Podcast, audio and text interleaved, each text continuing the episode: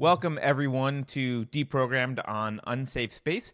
This is our Thanksgiving Day special. Keri and I are off having our respective Thanksgivings today, but we did pre record this for all of you and uh, with a little bit of a Thanksgiving theme. As always, you can follow us at Unsafe Show on Twitter. You can go to unsafeshow.com. You can go to patreon.com slash unsafe space. What else? Keri, we have Facebook and that kind of stuff. Uh, Yeah, you can go to Facebook uh, Deprogrammed and also Facebook Unsafe Space. awesome. Well, welcome uh, to our Thanksgiving Day special, Keri. Thank you, Carter. We want to. yes, we are robotic.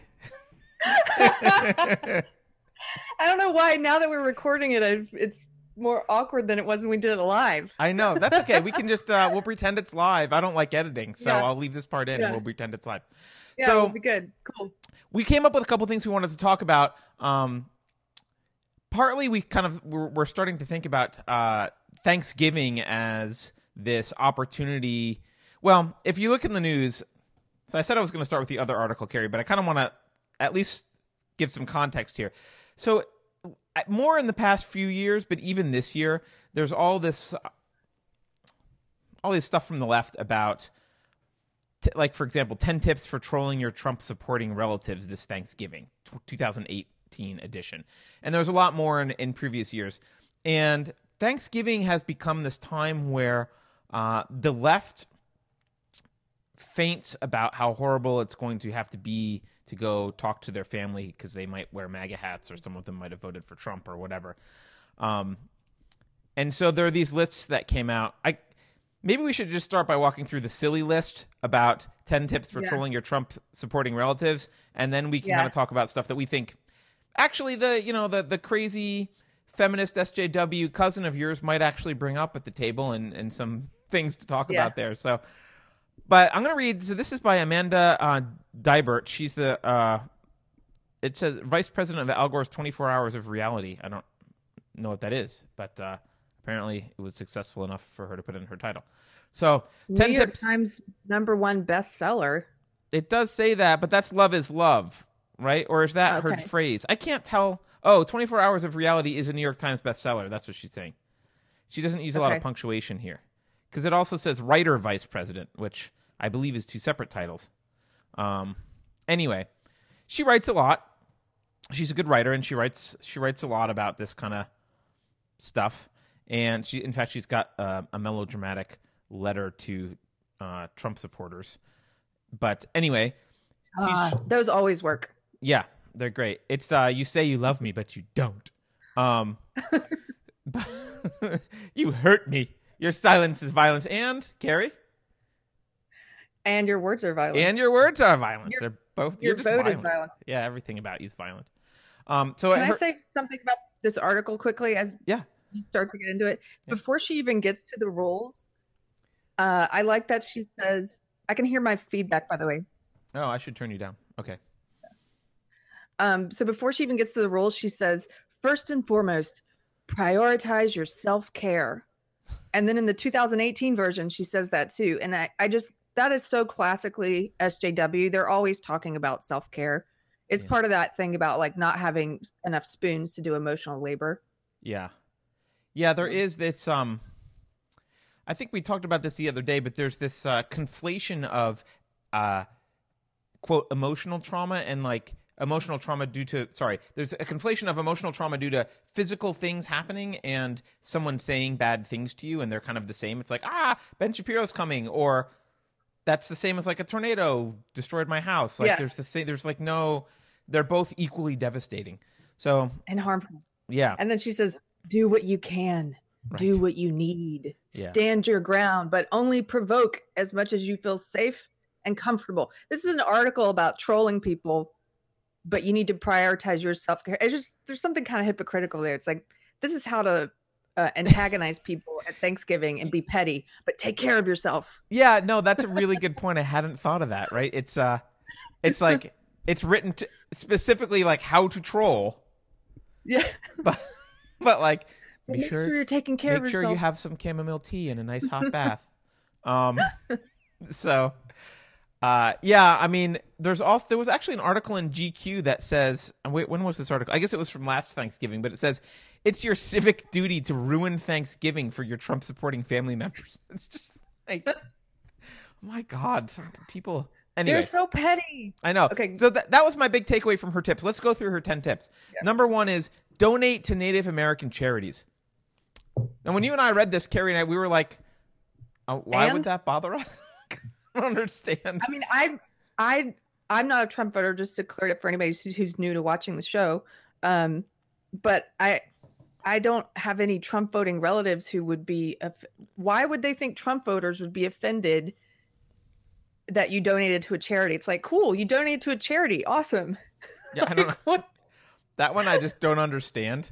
Um, but that's going to make me talk more later about this, uh, the myth of the noble savage, savage, which I think Mhm. um, is good to have because people are going to likely bring up Native Americans and oppressive white people and smallpox pox blankets and crap Yes. at Thanksgiving, and so it's uh, it'll be important to understand that. But that's her first one, which is like Well, a stupid way to troll. Like, go ahead, spend all of your money donating to charities. Why would I here's care?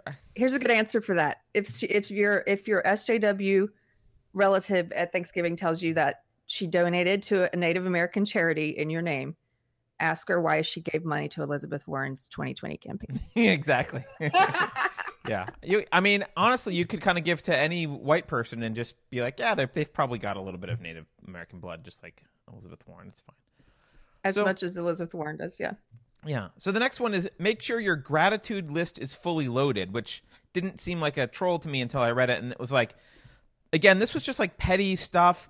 Make sure you say things like, you're thankful that we can all sit here together, like unlike the thousands of terrified children who are still separated from their parents at the border, right? Like, and move on to Robert Mueller and end with, I'm thankful that I never attended a party with Kavanaugh, right? Um, it's it's first of all, it's passive aggressive. It's and it's insanely childish, right? Um, in fact, to the point of, I mean, the next one reminds me of finger painting. So let's just. It's like it's not actually, but all I can imagine is finger paints. It says. The number three is create a seasonal holiday calendar, and it says use your handprints to make a giant turkey. That's the first sentence there, and I just thought like, my daughter stopped doing that around kindergarten. I don't know. like that's I, what the hell. Um, and draw a bubble, a thought bubble on the turkey that says "I like beer." It's just so. I mean, no wonder they're bad at memes. These are horrible. These are horrible. Anytime a family member brings up a passive aggressive comment about anything you've ever done in your life that they don't approve of, consult the calendar and say, Sorry, mom, if I'd actually done that, I am sure I would have written it on my calendar. I yeah, I don't. And and also, it's funny to me that like passive aggressive is used derogatorily in this fucking list, which is like Which is a passive aggressive list. it's a whole. It's like if you don't have the guts to actually have debates with your family, do these passive aggressive annoying things, and act Yeah. like a child. It's like uh, okay, um, including This is making handprints with the make to make a giant turkey. I don't, yeah. Yeah, it's a very childish list, and it's essentially a way to, like you said, to avoid having actual discussions with relatives who disagree with you. It's like th- these are ways to just uh, act like a petulant child. Yeah. And talk talk about projection. You know, she's assuming that if you have relatives who voted for Trump, they're going to say passive aggressive things to you. Why would you think that? Is it because you're passive aggressive? Well, her Like- family's probably passive aggressive because she's she Yeah. surrounds herself with passive aggressive people. This is how she communicates and how she recommends you communicate to people. Um, I mean, at, least the G artic- the GQ article was like, you know, you have a few options. Don't go. like, I think it was the G art. I mean, GQ. I have a different one, but it was like, at least not going is less passive aggressive. It's just like you know, walking in and saying "screw you all," I'm not coming, and like, okay, fine. Uh, anyway, so that so so number four. God, I can't believe I'm reading this. Build a festive toadstool centerpiece. Again, again. This is elementary school, right? This it's it's elementary school. I don't, you know, draw one from Mario Kart. I'm like, I don't. I don't understand this one. What's the what's the joke here? Stormy Daniels said that Trump's penis was shaped like the mushroom from Mario Kart. and Oh, uh, apparently, somehow I managed to go this long without. I'm sorry, that. Keri. Uh, I apologize for telling you that just now. Forgive me. That's okay. Oh wait, hold on, dogs. Carter, we might have to edit these doggies out. Hold on. I don't know. Should I edit the dogs out? I guess if you voted for Trump, you're supposed to be embarrassed or, uh, yeah, I guess you're supposed to be embarrassed that Stormy Daniels thinks Trump's penis looks like a mushroom. I think what this is telling me is that she doesn't really understand her Trump voting relatives at all. I don't Like, think I she don't has think any she Trump really under- voting relatives. Uh, uh, uh, Yeah. First of all, uh, but yes, But- she she doesn't understand. It's like you're writing you're writing this list to offend a person who doesn't exist. Like I don't know anybody who would be who would be so like, oh, you made a toadstool centerpiece. I mean, I would be like, like I just said, what does that even mean? yeah, no, I would honestly, if if she did all this stuff at a Thanksgiving hour, I, I would document all of it. I would think it's it's funny. hilarious, It, it not in the way she wants it to be funny. Um, right? Yeah, number five again. I mean, I just think the context you should have with this list is is elementary school. Number five, draw a fun Michael Cohen flip book. When was the last time you drew a flip book, Keri? I mean, yes, this is a. She's like a child, and I don't know. It's crazy. An action packed flip Spice- book. Spice up your table settings with fun for the whole family. An action packed flip book where we see a Michael Cohen stick figure throwing Donald Trump under a bus before heading off to jail. End it with stick figure Cohen reminding everyone to vote Democratic. What? First of all, it's vote Democrat. I just want to clarify. It's the Democrat Oh. Party, not the Democratic Party. Um, He says Democratic. yes. Uh, it doesn't. Yeah. I don't know. I don't- I I, it's uh. I mean, I guess I guess the the Trump supporter is supposed to. I mean, if you think about it, this is. uh, Does she expect the other side to do similar things? Like, if it is a Trump supporter supposed to take a little flip book of like, here's here's Donald Trump throwing Elizabeth Warren under a bus. Ha ha ha ha. Like, I don't. miss that? like, I don't.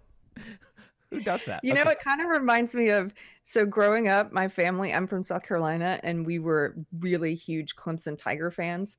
Um, and and you know, my dad went to Clemson, my grandfather's was just like the family school was, you know, we always went to all the games.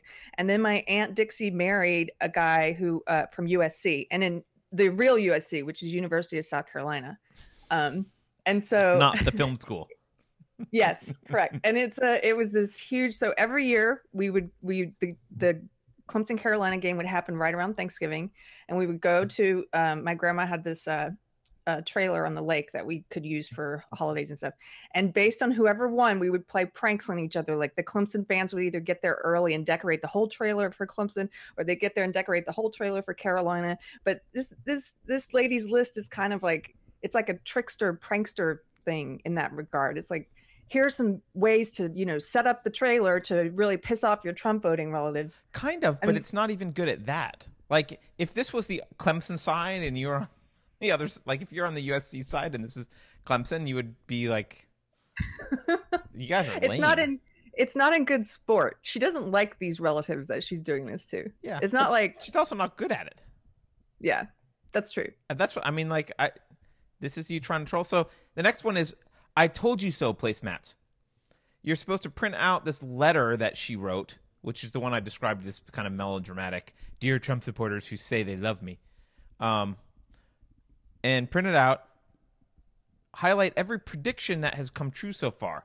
Spoiler: it's all of them. I've read them. That it's not all of them, and that she doesn't even really have explicit predictions. And her, her, the, the evidence of them coming true are like, you know, see, he's mean. Um, then laminate them to use as placemats. So, but the, the second part of this one I actually like. She says, or skip Thanksgiving altogether and mail that letter as your why I will not be attending. And I think that's the best idea of all these because you can use the letter for kindling to have a nice fire in the fireplace on, and uh, and you don't Yeah. have to deal with your SJW relative. Um, number seven, Moscow Mueller cocktails. Nice pun. God, grow up. Serve Uh. these drinks in the traditional copper mugs, but add a tiny umbrella. Throw the umbrella on the ground and leave it blowing in the wind. Surely someone else will know what to do with it. I think he like dropped his umbrella at some point because it was windy. I'm not sure, but Who? Why? Why does? that's why are these so things- embarrassing.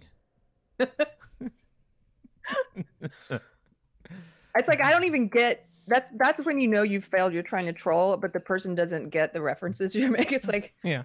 mushroom, umbrella. I don't know. I, I feel like uh I just thought of a better way to troll them back. You could actually all the things that they you could find the list of all the things they hate about Trump and you can probably find Obama saying everything that uh, they think is horrible that Trump has said because it's all, you know, eight years ago the Democrats were arguing for a, a wall and border security and you know the Clintons were anti uh, gay marriage and Trump actually wasn't even then, I don't think. But anyway, okay. Number eight, the perfect playlist. Tell everyone you are going to throw on some mood music while you eat.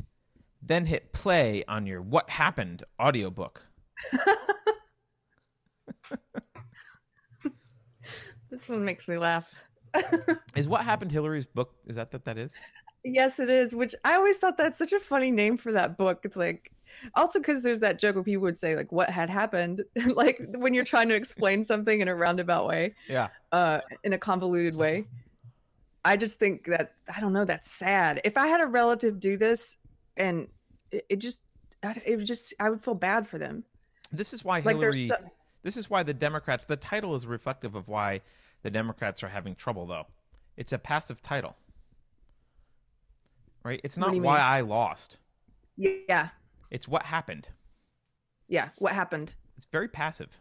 Um, Well, I saw her doing promotion for it. Um, some of the interviews she was doing, and she would, they would say something like, "Were there?" Even if they asked her, "Was there anything that you did that you could have done differently?" She would kind of brush past that quickly and then go into all the reasons that had nothing to do with her, Right. why she lost. yeah, Russia. There's, yeah, there's no self reflection there at Yeah, all. none. But I think that's that's um normal for the for the extreme left anyway. Okay, number nine. Score big during the game. I you know what I forgot that there was football on Thanksgiving, but that's just I'm a nerd. But yeah, people watch watch football. Uh, when it comes to watch when it comes time to watch football, throw on your Colin Kaepernick jersey and or a Black Lives Matter T-shirt. Constantly say, "I'm only watching for the Nike commercials."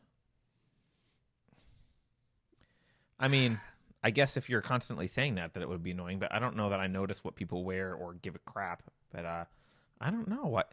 I guess again, passive aggressive, right? It's this weird passive aggressive like. It's this is how to be the annoying family member that everyone will hate, not Yes. because they disagree with you, but just because you're an annoying little shit. And only watching for the Nike commercials. This is this thing we've talked about before, where for some reason SJWs, for you know, for a, a portion of the left that claims to hate capitalism, they really love corporations.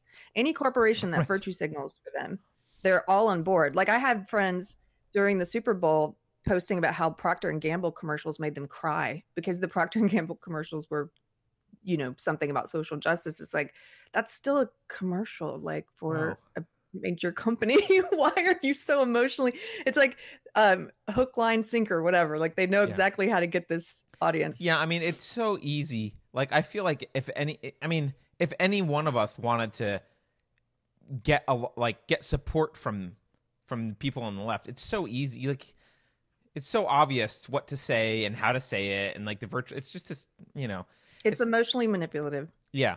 I've got and it's I've got this um,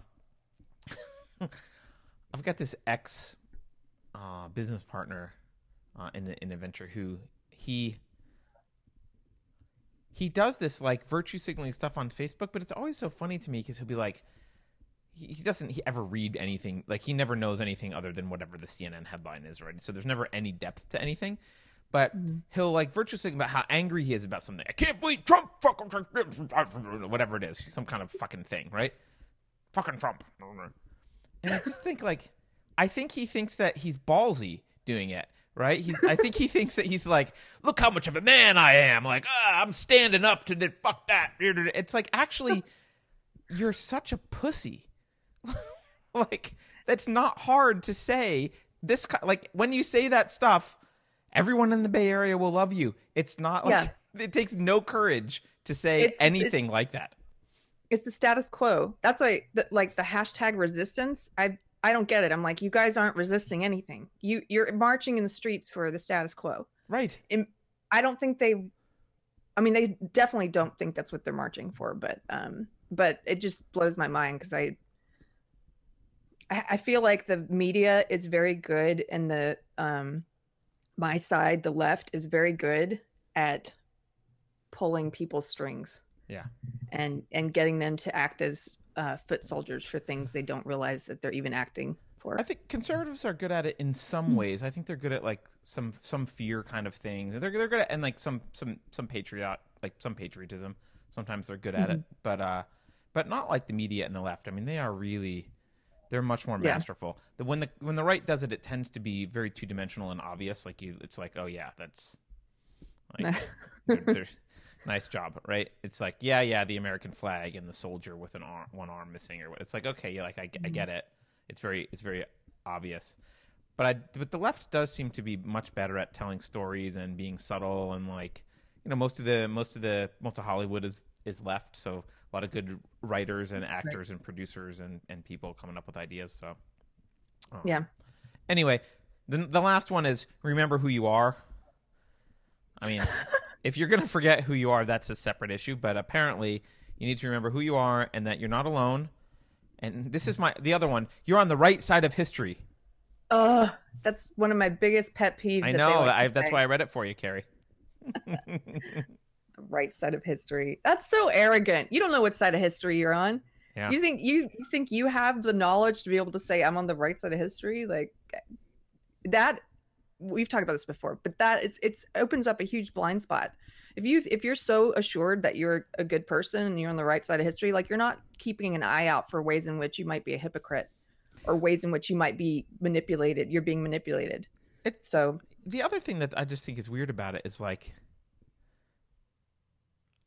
I mean, y- yeah, like I, I agree with what you just said. I also just think like, I don't really know what way things are going to go historically. I mean, yeah. there's been like millennia of shit in history at times, and like, there's probably some guy who was on the wrong side of history two thousand years ago, and then the, like the Dark Ages happened, and like he was on the wrong side. Like it was still good, but it was the wrong side of history. like Right. he's lost you- now, right? It's and you can get people to go along like large groups of people to go along with atrocities and those people probably th- thought like you do that they were on the right side of history. They probably had good justifications for what they were doing. Sure. um so i just that phrase i see it all the time in the sjw left and it's Yeah, it's, I uh, mean, I yes it's one of my I, I feel like if if what they mean by the right side of history is like a benevolent universe perspective that things will work out and get better and like you know we will eventually end up in some sort of utopia uh then you're never on the right side if you're the one arguing for violence or shutting down free speech or being petty at Thanksgiving. Like that's not those things Yeah. are not part of the right side of history. Those things are childish. Right. So. I'm on the right side of history so i can act like a petulant child right. and passive aggressively try and piss off my relatives because I'm a sore loser and I don't really want to try and understand people who disagree with me better. Right. So that's the other thing. None of these are even about. Um, not only are they not about having any kind of um, like meaningful exchange of ideas, they're also not even about arguing and making like points. It's not even like. It's not like on the one hand. You know, really, you should sit down and like dig into the ideas and have have a meaningful discussion if you're going to talk about this stuff, right? On the other hand, you could at least just say how to defeat them in arguments about stuff. Here's some like quick Yeah. facts or things to like, you know, when they say this, you say whatever, right? It's not even that. It's not even like dialogue is not part of this at all. I guess that's my point. Right. This is there's no dialogue here at all. Well, and she did say she did title it "Tips for Trolling," so at least she's honest about this. Isn't about dialoguing. This is That's true. but it's bad. It's bad trolling though. I don't. I don't think she knows her audience very well. If you think this is going to troll Trump voters, I think they would just find you kind of humorous if you did these things. I don't think they would get a like triggered or offended or whatever it is that she's hoping for. Yeah, no, I don't. I don't think so either. All right. So thank you, Amanda um, Deibert. So I guess the next thing we should talk about is this article. Where's that article, Keri, um, about the the kid in the the teacher getting in trouble in school? Oh, yeah. So this is in the news lately, and I've been discussing it with a couple people. Um, it's about the well, the Daily Wire. Okay, their Here headline was. "Ma- "Male gym teacher punished for refusing to oversee middle school girl get undressed in boys' locker room." And so, if you read through it, it's about this middle school teacher that um, who was told to su- supervise the boys' locker room, and he said he wasn't going to do it because the there's a trans boy, so a biological girl who is now wants to be considered a boy, Right. um, who's going to be changing in the room with the boys, and so he he didn't want to see a little girl get undressed, and because of that, he's been reprimanded. I think they told him that they were going to transfer him to another school, um, or put him on administrative leave. Yep. and uh and of course this is a hot button topic. I think that you're going to start seeing a lot more cases like this. But in discussing it with some of my friends on the in the sjw left they took issue with the headline and they were saying the headline was a lie. And i'm like which part of the headline is a lie male gym teacher punished for refusing to oversee middle school girl get undressed in boys locker room. Is it that you don't believe he was punished because because administrative leave putting him on administrative leave that's punishment you Yeah, know no, that- or t- or threatening him with that. Yep. but what i what i think it is they they uh they view it as that's not a girl. That's what they that's the part they view as a lie. Ah. so they say the headline's a lie because that's not a girl. I'm like well here's the thing i don't mind using any you know someone's preferred pronouns if they depending on who it is and how they ask and and you know that's fine with me but i also don't think you should force that teacher to bend the very fabric of reality and pretend like he's not watching a female child get undressed Like, Right. you can't expect him to stand there and be like i'm not seeing a female child getting naked in front of me i'm seeing a boy child like it's just Well, see, and he's damned if he does and damned if he doesn't, right? Because if he if he did, parents would find out and be livid, and he would probably be called a uh, a sexual predator and be vilified for for going in there and watching her. And obviously, if he doesn't, he's in trouble because he's not pretending that she's uh, pretending that she's a boy. You know, I was um, remember when we did this show with Mike Harlow uh, recently. Yeah He said he looked up like how many um, trans men have given birth or trans women or whatever. I think he looked how many trans men have given birth, right? Um, yeah in the UK, and it was like a couple. And uh, you know, I was reminded of that because I, I I was thinking like when people hear that, what they're thinking is, oh, we there was like some medical breakthrough and someone had a sex change operation and like they're now able to give birth but that's not what is happening in these cases. It's just a woman who identifies as a man gave birth. Like that's not that's not Yeah. a story. It's not special. It's just like you called yourself something different and gave birth. And so this is the same kind of thing. It's like she's calling herself something different but it doesn't eradicate the complexity of having the male teacher watch her. And you know we can get into this this topic. I, we were talking you know earlier we were talking about what kind of things are kind of in the zeitgeist and that might be brought up by the i just have this image in my head of the crazy sjw cousin or something that's going to come over and so at thanksgiving. Yeah uh, although i happen to know that the thanksgiving that i'll be going to uh, i'm pretty sure no one will be that cousin. Right. But uh, regardless, you know, I think the gender the gender stuff's been in the news a lot lately, and I think it's worth diving into because I think it, that is one of those topics that will be discussed. And Mhm. so there's the gender issue, and up until now, we've been told primarily we've been told, look, sex is, is distinct from gender, right? And we even did a show about this, right? Sex is distinct from Right. gender. Uh, sex is male or female. It's bio- sex is biological. It's male and female, right? So don't worry. We're not trying to redefine sex. We're just talking about gender. Gender is how you identify, right? That's the argument that we've been told, right? Right. and and of course there's there's problems with that argument uh, generally in that uh, you know where's the line between kind of how you identify and just random imagination like i i identify as an empty room sometimes and a dragon i think we talked about Yeah. that kind of stuff it's like well Yes. you're very imaginative i don't know if that is really identity uh, and w- which may be a separate issue and, and that has all these problems that we're talking about now with it where someone identifies as the opposite gender or whatever. But it's gotten even worse. And i, I want to talk about how it's gotten worse because i read this article the other day and uh, even i was pretty surprised by by this.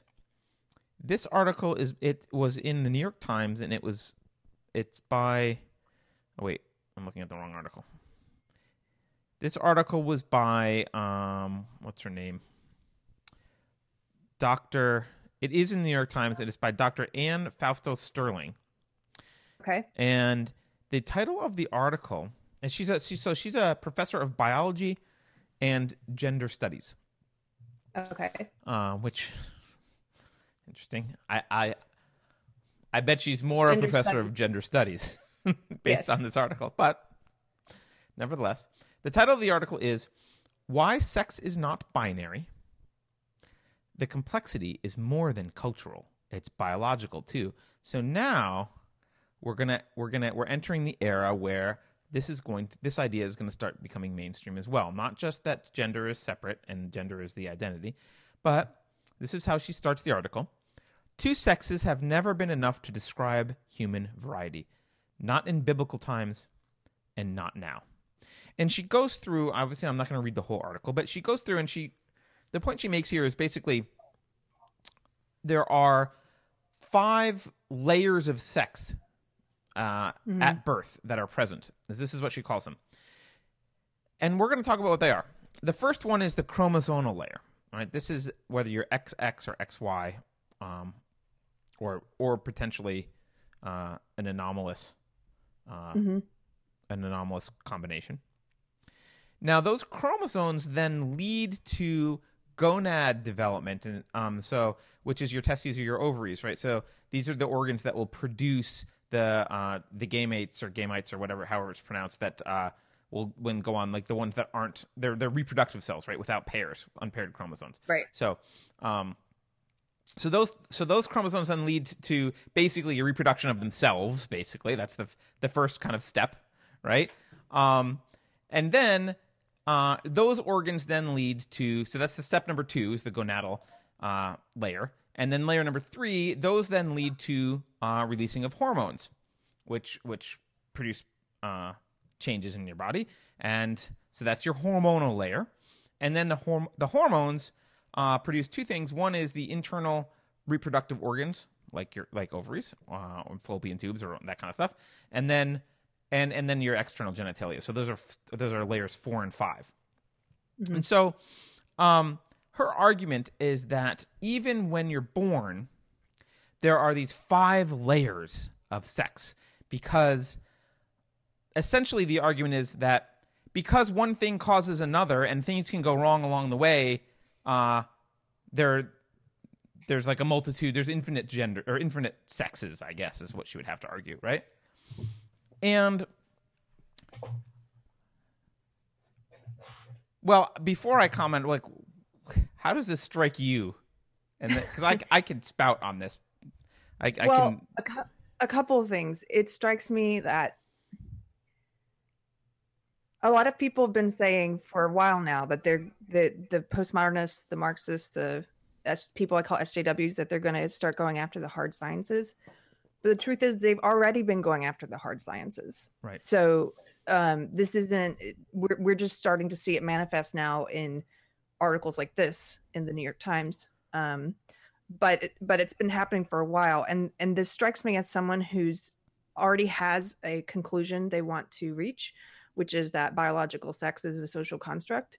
And so then they're using um, language to work backwards and try and build an argument backwards Yep. instead of. So, uh, what's socially constructed here is this woman's opinion. Yes. but I, I, uh, That is true. Uh, yeah, and I, I think um, they are at war with the very notion of truth and the very notion of like facts and like we've talked about this before logic and um so it's necessary for them to break down you, you know at first it was well gender is a social construct and now it's biological sex is a social construct and it's necessary for them to attack it because i mean they're at, at the root of the postmodern like neo-marxist ideology is it, I do believe it's this nihil- nihilism that we've talked about. Yeah. They don't really believe in anything. No, and I- and I think this, and I'm not being hyperbolic when I say this. I think this kind of quote science, um, fundamentally leads to the destruction of concepts completely, and which leads to the destruction of of biology and science generally. Yeah. Um, it is it's concept destruction, and she's relying on. Frankly, I think she's relying partly on this kind of argument from authority. Well, I'm a I'm a professor of biology, so I can say this. Um, yes. and I think it's important for people to understand that just because she's a professor of biology, that doesn't allow her to violate the uh, the logic and, and scientific method. It doesn't allow her to, to violate the kind of laws of inductive and deductive logic. Like you can still challenge her. And an example I would give is, you know, if you're um, if someone says to you, "I'm going to bake you a cake," it's going to be a chocolate cake. Chocolate cake's your favorite and you say, "Okay, great." And they they take this cake out of the oven and they they put the pan in front of you, and it's foul smelling. It's like soup that smells like roadkill, and it's cold.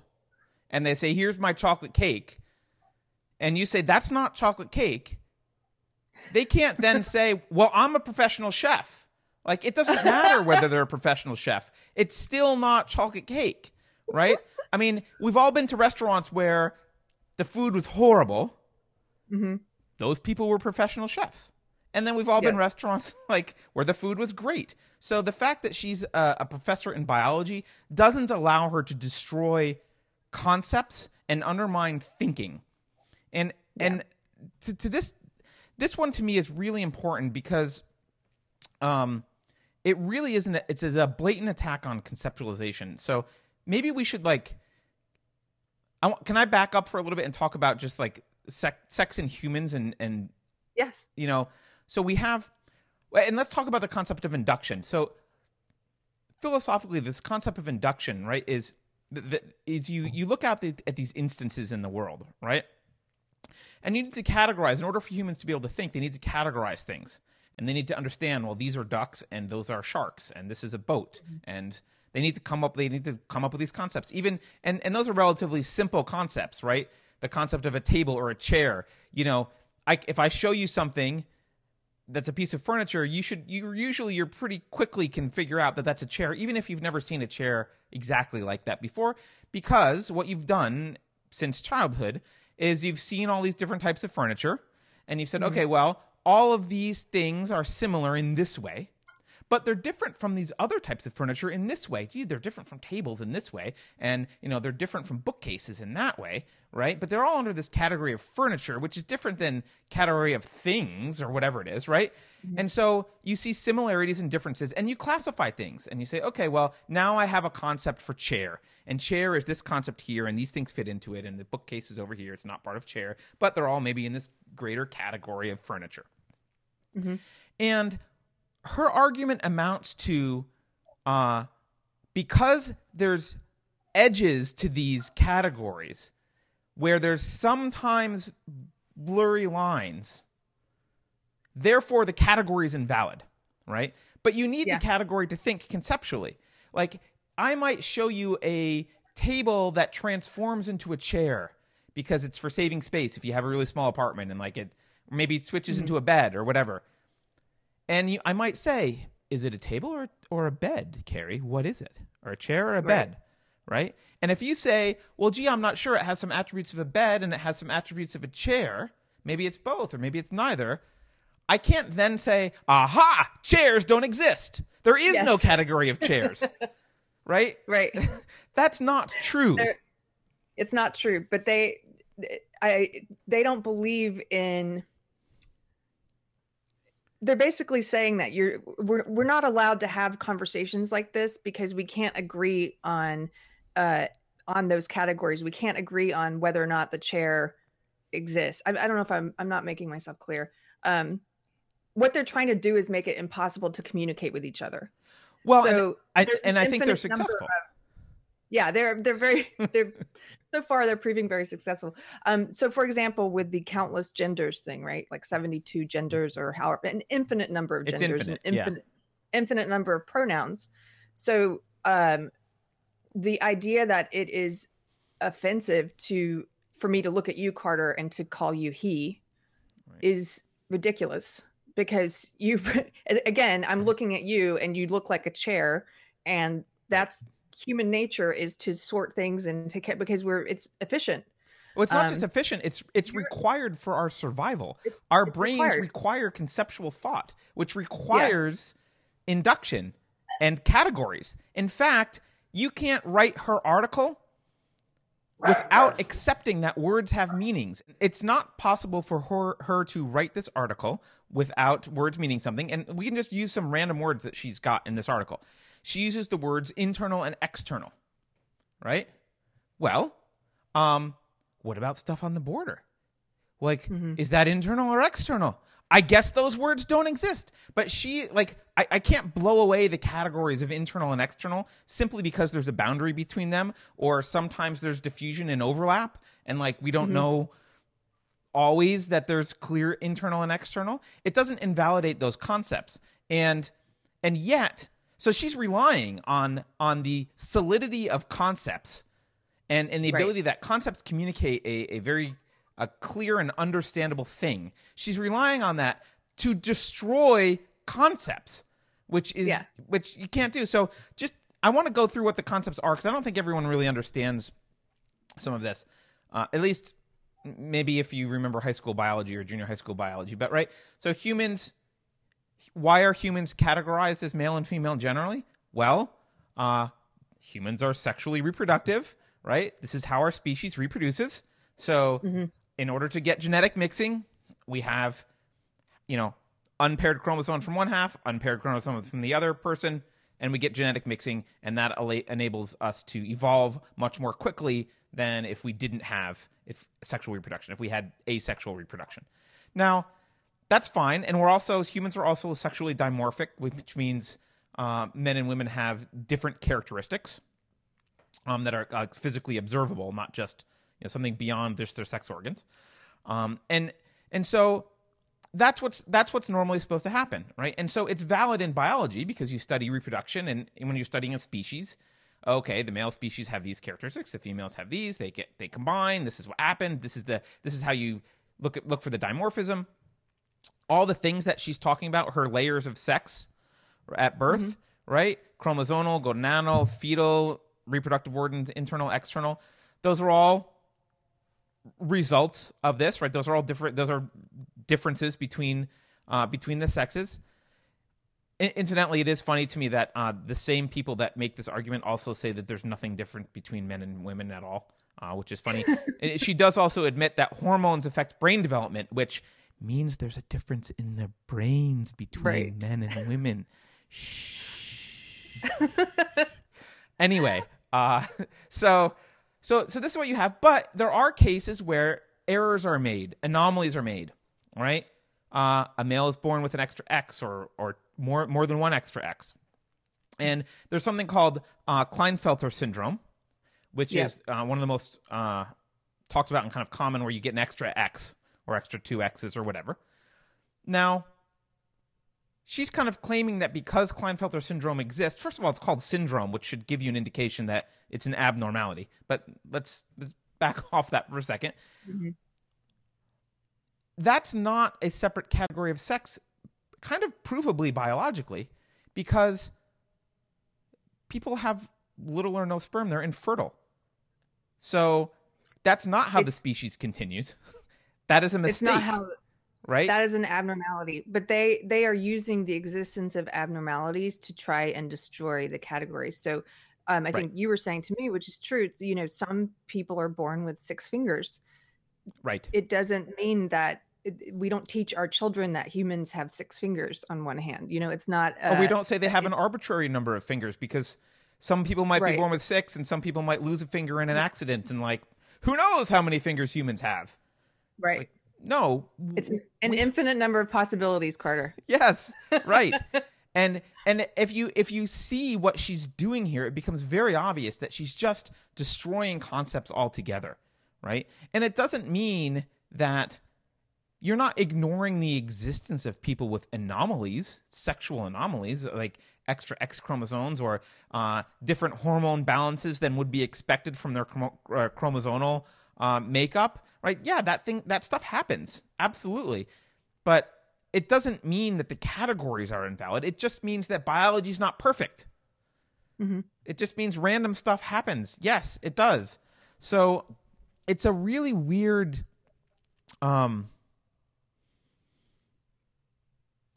it's it's not weird that's the wrong word it's a dishonest evaluation of biology she is using she is relying on you to be afraid to question her because she is a professor of biology.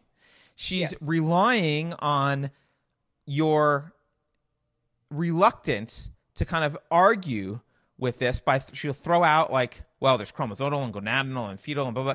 But really one leads to another. It's like dominoes. She's like well this domino is supposed to fall over and hit this one and blah blah blah. And normally they either all fall over this way or they all fall over that way but sometimes there's a mistake in between and therefore there's more than two sides to dominoes or you know Right. whatever and I think she's she's relying on kind of her authority and hoping that you are not willing to kind of see question the fact that she's tearing down the walls between concepts and I honestly I think it's it's really really dangerous.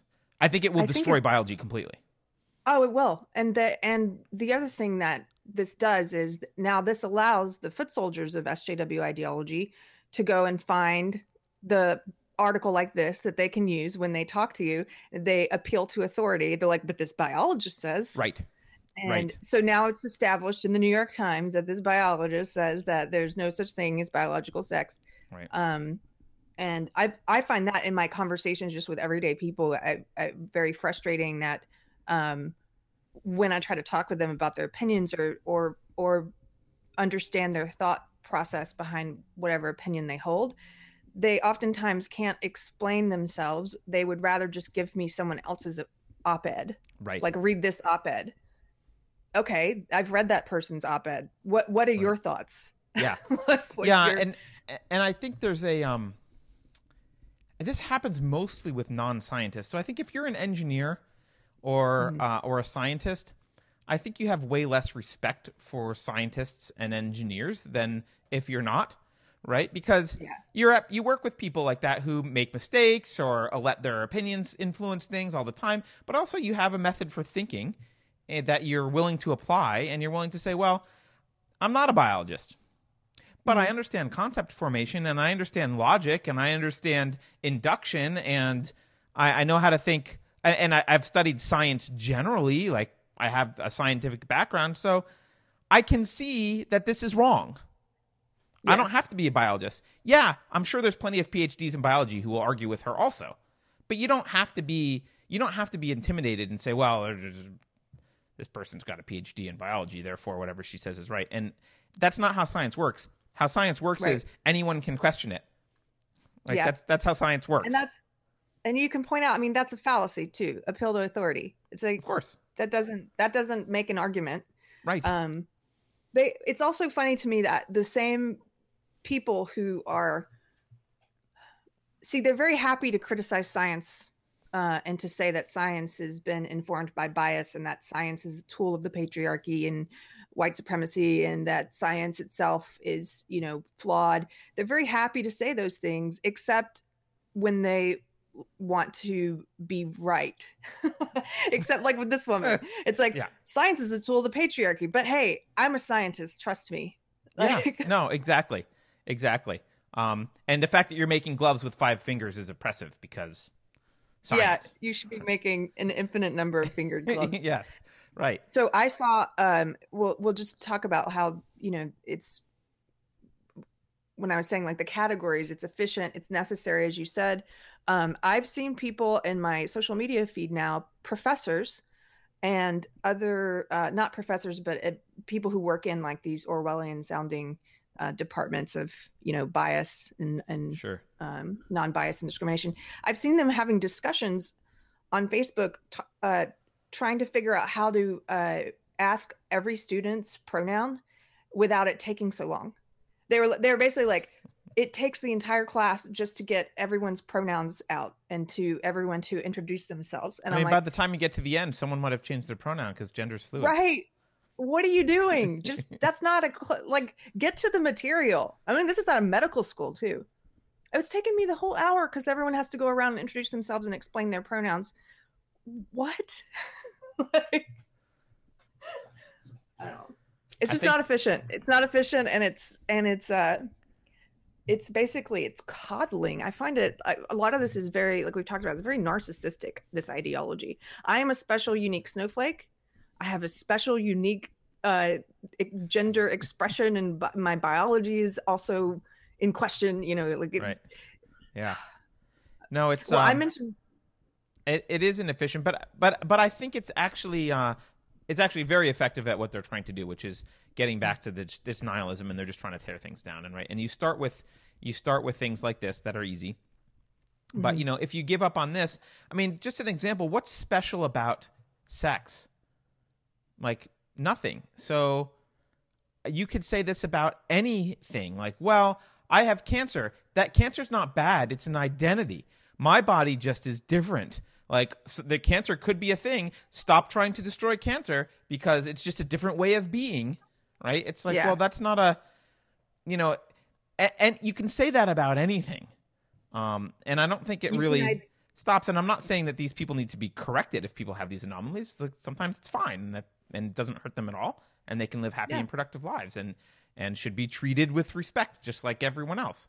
But um you know i think the biological thing the the, the, the scientific thing to do here is say there's men and there's women there's there's xx and there's xy and then there are cases of anomalies that fall into this category and it's a very small percentage. It's like you know, whatever it is 0.1% where mm-hmm. something happens and things don't all go the way that they're supposed to go. And you're born with six fingers or you're missing a limb or you're attached to your twin or you have an extra x chromosome.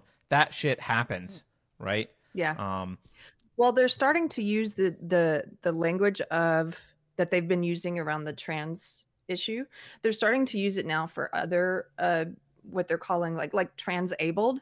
So if you if you look up transabled, you'll find academics who are now using these same um uh arguments to to say that some people are born like their identity is that they're disabled even though physically they're not and so there are people who are getting like limb amputations so that they can be their true self as because they identify as being differently abled even though they're not. And um and if you think that that's science fiction and that's too far out there like just look it up. There's there's there are professors who are talking about this as if as if it's not um abnormal. Yeah, you were telling me about this, and I was shocked. I mean, first of all, I would have thought that the Hippocratic Oath would prevent a doctor from amputating someone's perfectly functioning limb, but I, I guess it doesn't. I don't Um, I don't know. Um I don't know. Well, and speaking of that, I I think you're I think in about 10 to 15 years we're going to start seeing a lot of medical malpractice lawsuits uh, because of kids who are being able you're letting children decide if they're going to take uh, body altering hormones and Right. you know and we don't let kids get tattoos. We don't let kids uh drink, make other medical decisions for themselves or drink or right? you know wait I, I just feel like wait until you're 18 like that I would say wait even. I mean, I tell my I talked to my daughter about this. Right, the female brain is she's female, so I, the female brain is done. Uh, it's not really done being developed until somewhere around the age of 24. So Oh wow. like wait right because because doing that hormonal treatment or making like decisions early that, are, that and having kind of either either surgery or hormone treatment it's irreversible Yeah. right? it's irreversible and you're in the middle of developing and the, the I, I think you're right i think the consequences we don't know what the consequences will be from doing some of this stuff for for a 15 year old and they're likely not good and we're going to have to deal with them later and it's all because And we young- can't tell someone than you know what no we can't tell anyone no right. We can't say no. And but but yeah, I think that people are going to start suing their parents as well because like you know sure you're you're supposed to protect me as a child. well you and- can't in some states uh, california you can't they don't need your permission to go get uh, gender reassignment treatment Well, as a child, Yeah. Yeah. Minors can do it without parents' permission, yeah. Which is a reason to leave California if you're a parent. But, um, I mean, think about that. That's pretty horrible. Yeah.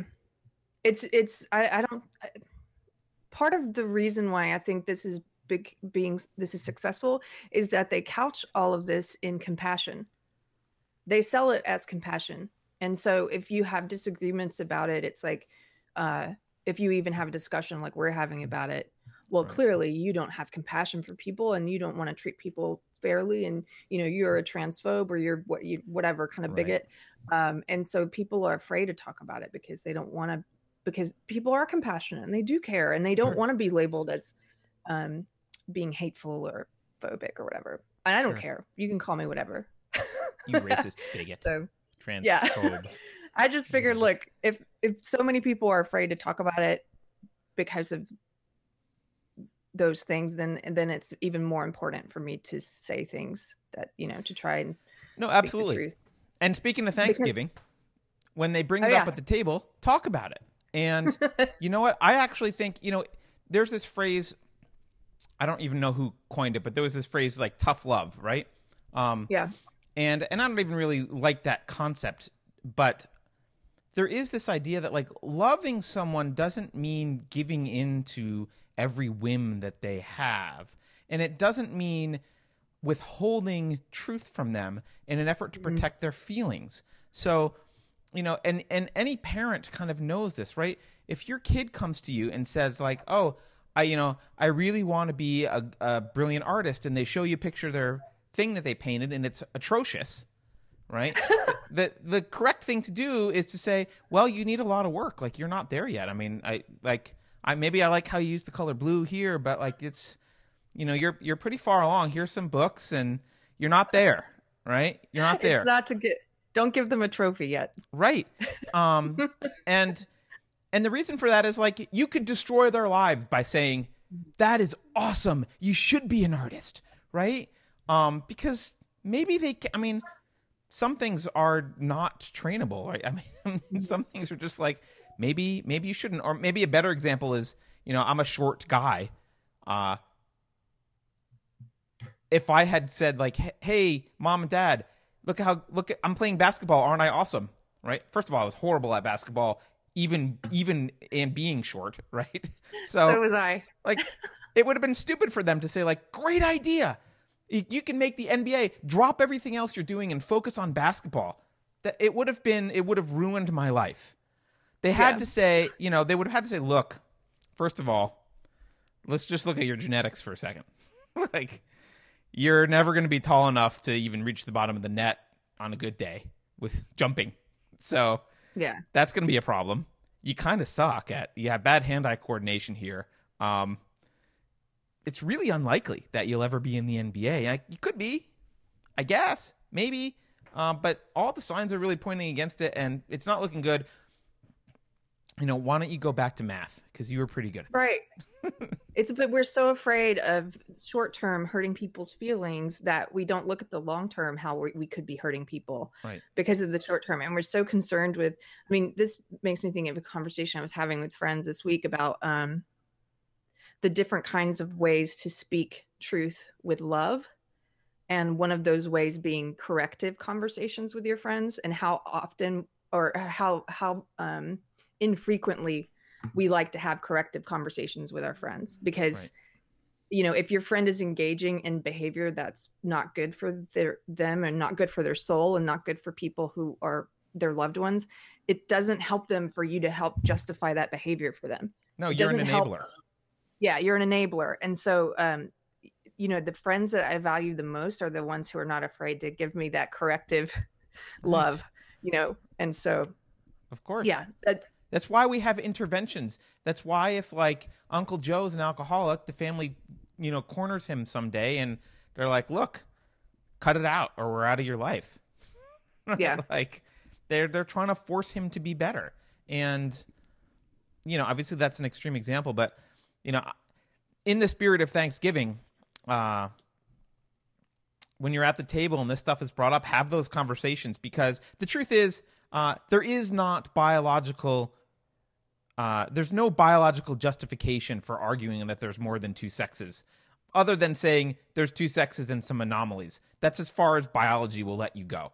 No matter who, mm-hmm. no matter what professor writes in the New York Times otherwise, the fact that biology is complex and that one thing leads to another and things can go wrong. The fact that they, everything's not, uh, you know, super straightforward and sometimes things go wrong, that doesn't mean uh, that the concepts are invalid.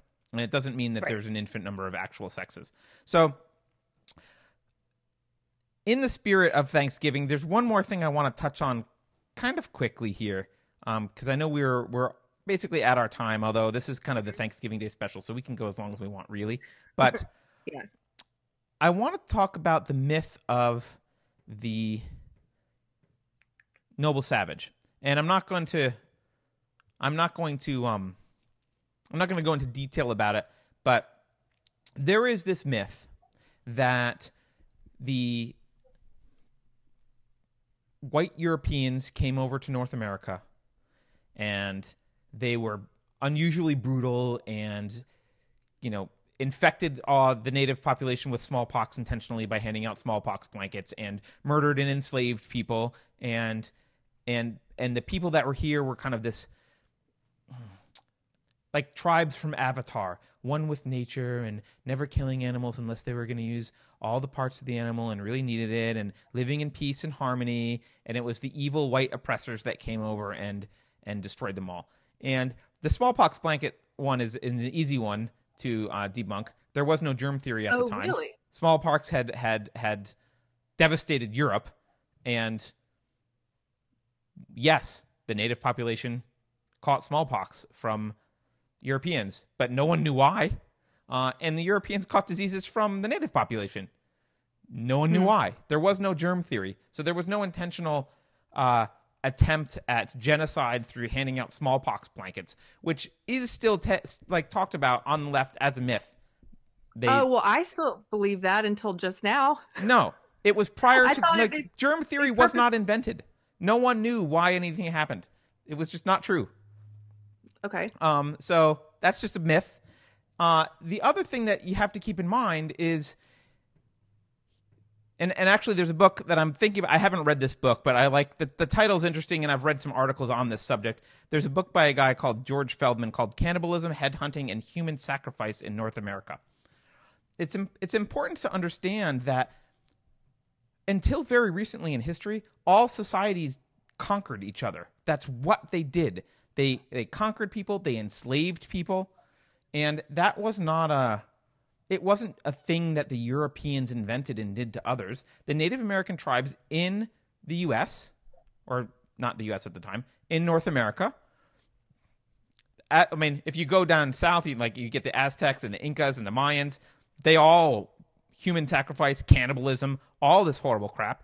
But even in in the northern parts of America, they were constantly warring at each other, capturing slaves from other tribes, like forming alliances and then uh, you know betraying each other and they would go murder and capture each other and there was a lot of headhunting and and and there was some human sacrifice and cannibalism and so the idea that it was this kind of noble avatar one with nature peaceful society and the evil white man came in and ruined it all is just false. It's a false narrative.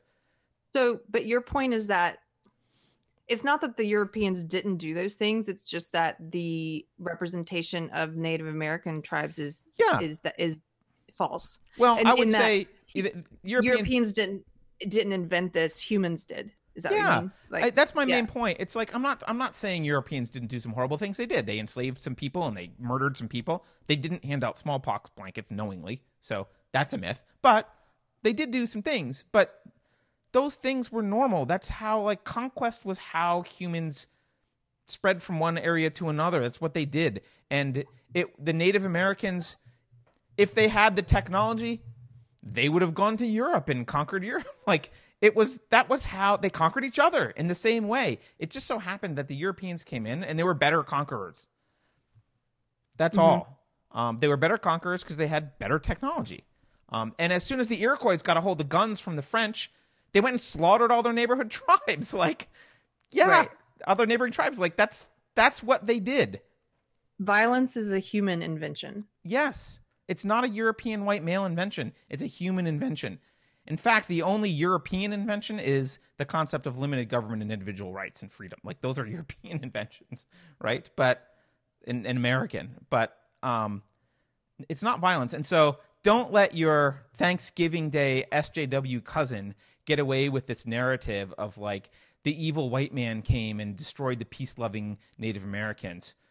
Mhm. That's just not true, right? Like th- th- they there were no peace loving. I mean, I'm sure some were peace loving, but it was kind of the same conflict over this the same way it's been for millennia. People conquering each other. There was some trade. Yeah, like sometimes they, they people had truces and they got along and they bought Manhattan for whatever it was, like some a few necklaces or what I don't remember what they bought Manhattan for, but something super cheap. Yeah, sometimes they traded and and on Thanksgiving, um it looks like there was uh obviously it's unclear, but it looks like there was some collaboration. It's hard because the Native Americans had no written history, so um like the oral history is very very weak and we, we don't really know, but yeah, they got along sometimes, sure, but this notion that it was like evil Europeans coming and conquering people is um and, and that that was un- unusual and it's it's a it's a sin unique to Europe is Mhm. false. That's all. I'd never really thought about that that way before. Because I have just, thought- yeah, I just, well, I know there were certain Native American tribes that, let me back up. I don't know. I have, I believe there are some Native American tribes who were uh, very peaceful, who, who weren't warring with others, right? Like, uh, I don't know Maybe. enough I, about that it's I, I don't know. It's not clear because they didn't have a written history. Um, so it's not super clear, and I'm not an expert here, but Mm. there were plenty of warring tribes, and some things we do know about because Europeans wrote about them. So, for example, the Iroquois getting guns from the French and then going and slaughtering all their enemies, and then slaughtering the people they had allied with before because they didn't need them anymore because they slaughtered their enemies. Like, yeah, that's the kind of shit that happened, right? And it's not good. It's gruesome and it's horrible, but that's how humans behaved. Um, Human history is pretty gruesome. yeah, yeah, and and I'm not I'm not excusing that kind of behavior. I'm just saying uh, you can't use it to paint this picture of like the evil white man. It's like no, evil man and humans like that's, Right. that's what humans do, right? And that's what they did. And someone invented this idea of like, hey, how about the non-aggression principle? Principle, basically, someone was like, hey, how about we have like a an area of land where there's like rights and we don't just conquer and hmm Yeah. that that's a good idea. That's a new invention, and um, and it didn't come from the Native Americans. There's a great, so, so I don't know. By the way, I, wait, sorry, I, want- I, after I had said that, I don't want to.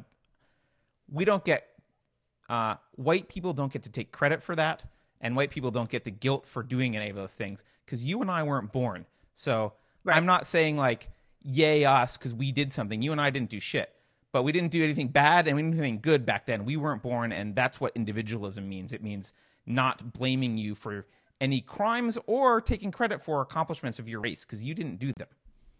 Right. But sorry, go ahead. I didn't mean to interrupt, but I, I didn't want to. Oh no, I was just going to say I read something about um I think Martin Luther King wrote something about the principles of non-aggression. Um and that was the first time I had read about those principles. It I don't know if it was a speech he gave or he, but he like enumerated them. And Yeah, I mean, there's a the libertarians use this phrase non-aggression principle quite often, right? Um, it's kind of the basis for a lot of libertarian thought is is this idea that the the the the use of force is wrong. The use of the initiation of force is wrong in all cases, right? And that's kind of if you had to sum up like libertarian philosophy in one phrase, it would be it would probably be the non-aggression principle. It would be the use of the initiation of force is wrong in all cases, right. And some people obviously take that in different directions, and there's different interpretations of what that means, and people argue over it. But um, the, in general, that's kind of the the libertarian philosophy. And the libertarian philosophy, just to be clear, is basically the philosophy that the country was founded on, um, hmm compared to conservative and liberal that we see today. Um, the libertarians are much more in line with the founding fathers. That doesn't make them right. That would be an argument by authority, but that's uh, that's kind of what what they are. So anyway, I just wanted to mention that I'm going to go read this. Uh, well, it'll be at the bottom of my reading list because I have a lot to read. But I am going to go read about this because I've always been curious. This book called Cannibalism, Headhunting, and Human Sacrifice in North America. I'm curious about how much of it actually happened, how much of it didn't happen. Were there peaceful tribes who did nothing, and and that kind of thing? Um, but Mhm. uh, yeah, That's That- going to be your holiday reading. maybe I, I still haven't finished Jordan Peterson and some other stuff. So um, Yeah. I, I- I've I've got I've got some other stuff. Okay, so uh, and by the way, just just to be clear, um, Louis Pasteur uh, is the guy is the inventor of germ theory in 1860. So, um, Okay. so yeah, I guess I guess that's how to spend your Thanksgiving. We like talk about the trans issue, talk about sex and and gender if it's brought up, um, and push back on this this narrative because they're destroying concepts.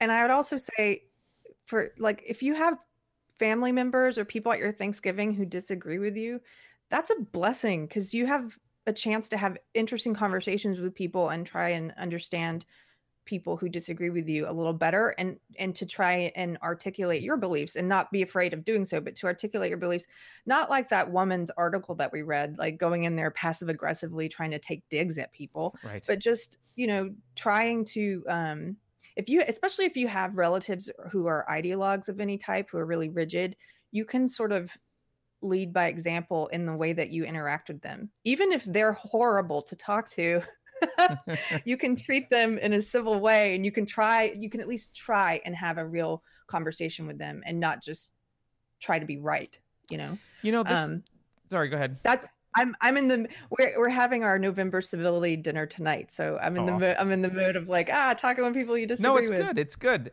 and and and this is um i think if you if you if you switch to this mindset which i'm about to describe it it makes life a lot more fun and it makes conversation easier um i don't care if i'm right i'm just really curious about the truth right and Mhm. that makes it um that makes it very different so if you have these conversations like i think i'm right about a bunch of stuff uh, we all do right but um if you have conversations with someone that uh, you're worried, you know, it's easy to trigger them if you say the wrong thing, they're gonna go crazy, or if you, you know, you don't want mashed potatoes thrown at your face at the table. Often, just asking questions is really interesting. Like, oh, why? Like, oh, where did you think that? Like, why did you think that? Well, what about this? Like, just asking questions can be really uh, revelatory, and sometimes it can lead to getting mashed potatoes thrown in your face anyway. Um, because people who don't have answers to those questions uh, can get pissed off that you're asking those questions Yeah. but it's a it's a pretty easy way and if you're if you're truly curious um you know it can be fun to ask those questions we were talking about uh um what were we talking about the other day with uh oh i don't remember it had something to do with like asking asking questions from someone from a, a very philosophic high level well, one of one thing I've found too is when you have conversations, people often have answers to why. Like you can ask them, well, why do you believe that? And they and people have a lot of whys. sure But if you ask them how, then you can sometimes see their programming if they are an ideologue stop. oh like give me an example that's interesting do you have an example Well, yeah. So, like, uh, uh, why do you believe in open borders? Okay, so they would probably have a lot of reasons. I'm just picking something. sure yeah that's a great one so then how would you implement that how would you suggest that we like how how would this work or um like the hate speech laws like do you Mm, why do you believe there should be laws against hate speech Yeah. so how would we determine what is hate speech? How? They don't a lot of times don't have answers to how. Interesting. um because they haven't thought through it. And so they have their whys. Everybody has reasons for why they believe something but if you it- it's it can be really interesting when you start to explore the how yeah. i think that that makes sense. And and and actually encouraging people to think in principle it's helpful as well. So if like oh we should there should be a law for xyz or whatever um kind of helping them identify okay well what principle is that? And like what does that mean generally? Like if that's the principle then then it's like usually because it usually it bleeds well beyond the, the narrow thing that they're thinking of right? Oh you shouldn't be allowed to say xyz i'm like oh that's interesting. So like what's the principle there? Like you, the government should be able to what? Put you in jail? Well no just fine you. Okay what if you don't pay your fine? Well then they have to put you in Jail. jail. Okay so so eventually Jail. they're putting you in jail right? Like okay so they put you in jail for for what did you do? You said you said what what thing did you say? Well you said something that made this person upset. Okay. How do you know whether it was like legitimate Yeah. or not? Like how do you how do you define it, you know? And you can kind of start going there's a famous um i don't know famous. There's a common another kind of common libertarian um argument style or argument tool maybe um, which is called the uh, I think Stefan Molyneux calls it against me, but it predates him because I've used it and heard about it before I heard him talk about it. But um, but I like the way he describes it. It's this this against me argument where you can kind of say like, okay, um, instead of you know when people propose say a speech law or whatever, if it's a relative of yours or someone who cares about you, you can really start talking about. Well, let's imagine it's me that does like, what if I do X, Y, and Z, right? Mhm. Should I go to jail? Like, should like showing them how like, oh well, let's take that principle and then let's apply that principle consistently. And like, so you really you're saying that I should go to jail if I don't call that jerk that I don't like by the pronoun that he or she or Z said I should that day. right Is that what you're like? I and like I, I should go to jail. practical like real examples Yeah, Yeah. like really and real personal examples. Like, oh, are you saying that I should be forced to do this? Mhm. Like, oh, so like if I don't do it, you think I should like men with guns should come in here and drag me away? Is that because that's Right. the logical conclusion to any government yeah or like that's what the government is. It's men with guns. Um. So. Oh. So oh the doggies are telling me it's time to yeah, I think it is. I think it is time. Um. Oh no we should we should Okay. wrap up and we should wish everyone a happy Thanksgiving, Keri. Um, happy Thanksgiving to you. yeah happy okay. Thanksgiving Carter Let the dogs happy do their thing. guys Um, I'm sorry I've got a dog party to go yeah, go go do your dog party and uh, enjoy your Thanksgiving. And we'll talk later. And happy Thanksgiving to everyone else. okay Um, thanks for joining Unsafe Space. Uh, thanks for being with us today. Uh, have a great Thanksgiving yourself, and I don't know, enjoy enjoy arguing with your relatives. Enjoy, uh, maybe think of some favorite thing that uh, Trump has done. If you really want to troll them, think of your favorite Trump accomplishment. Mine Yeah. is that he he issued an order. Uh, basically saying that two federal regulations have to be killed for every new federal regulation introduced, Oh. uh, which as a small government person, um, yeah, I kind of I kind of love that one. So, um, anyway, do you have any favorites, Keri, or no? That Trump has done Uh, You didn't you didn't prep for that because I didn't ask you, so maybe you can't Um, think on the spot. No, I mean that sounds good. That sounds like a good thing to get rid of for every regulation, get rid of two. Yeah. Uh Yeah. I think he's done, you know, it's surprising to me because I think he's done um I, let me just say this. He hasn't done any of the catastrophic things that I was promised he was going to do.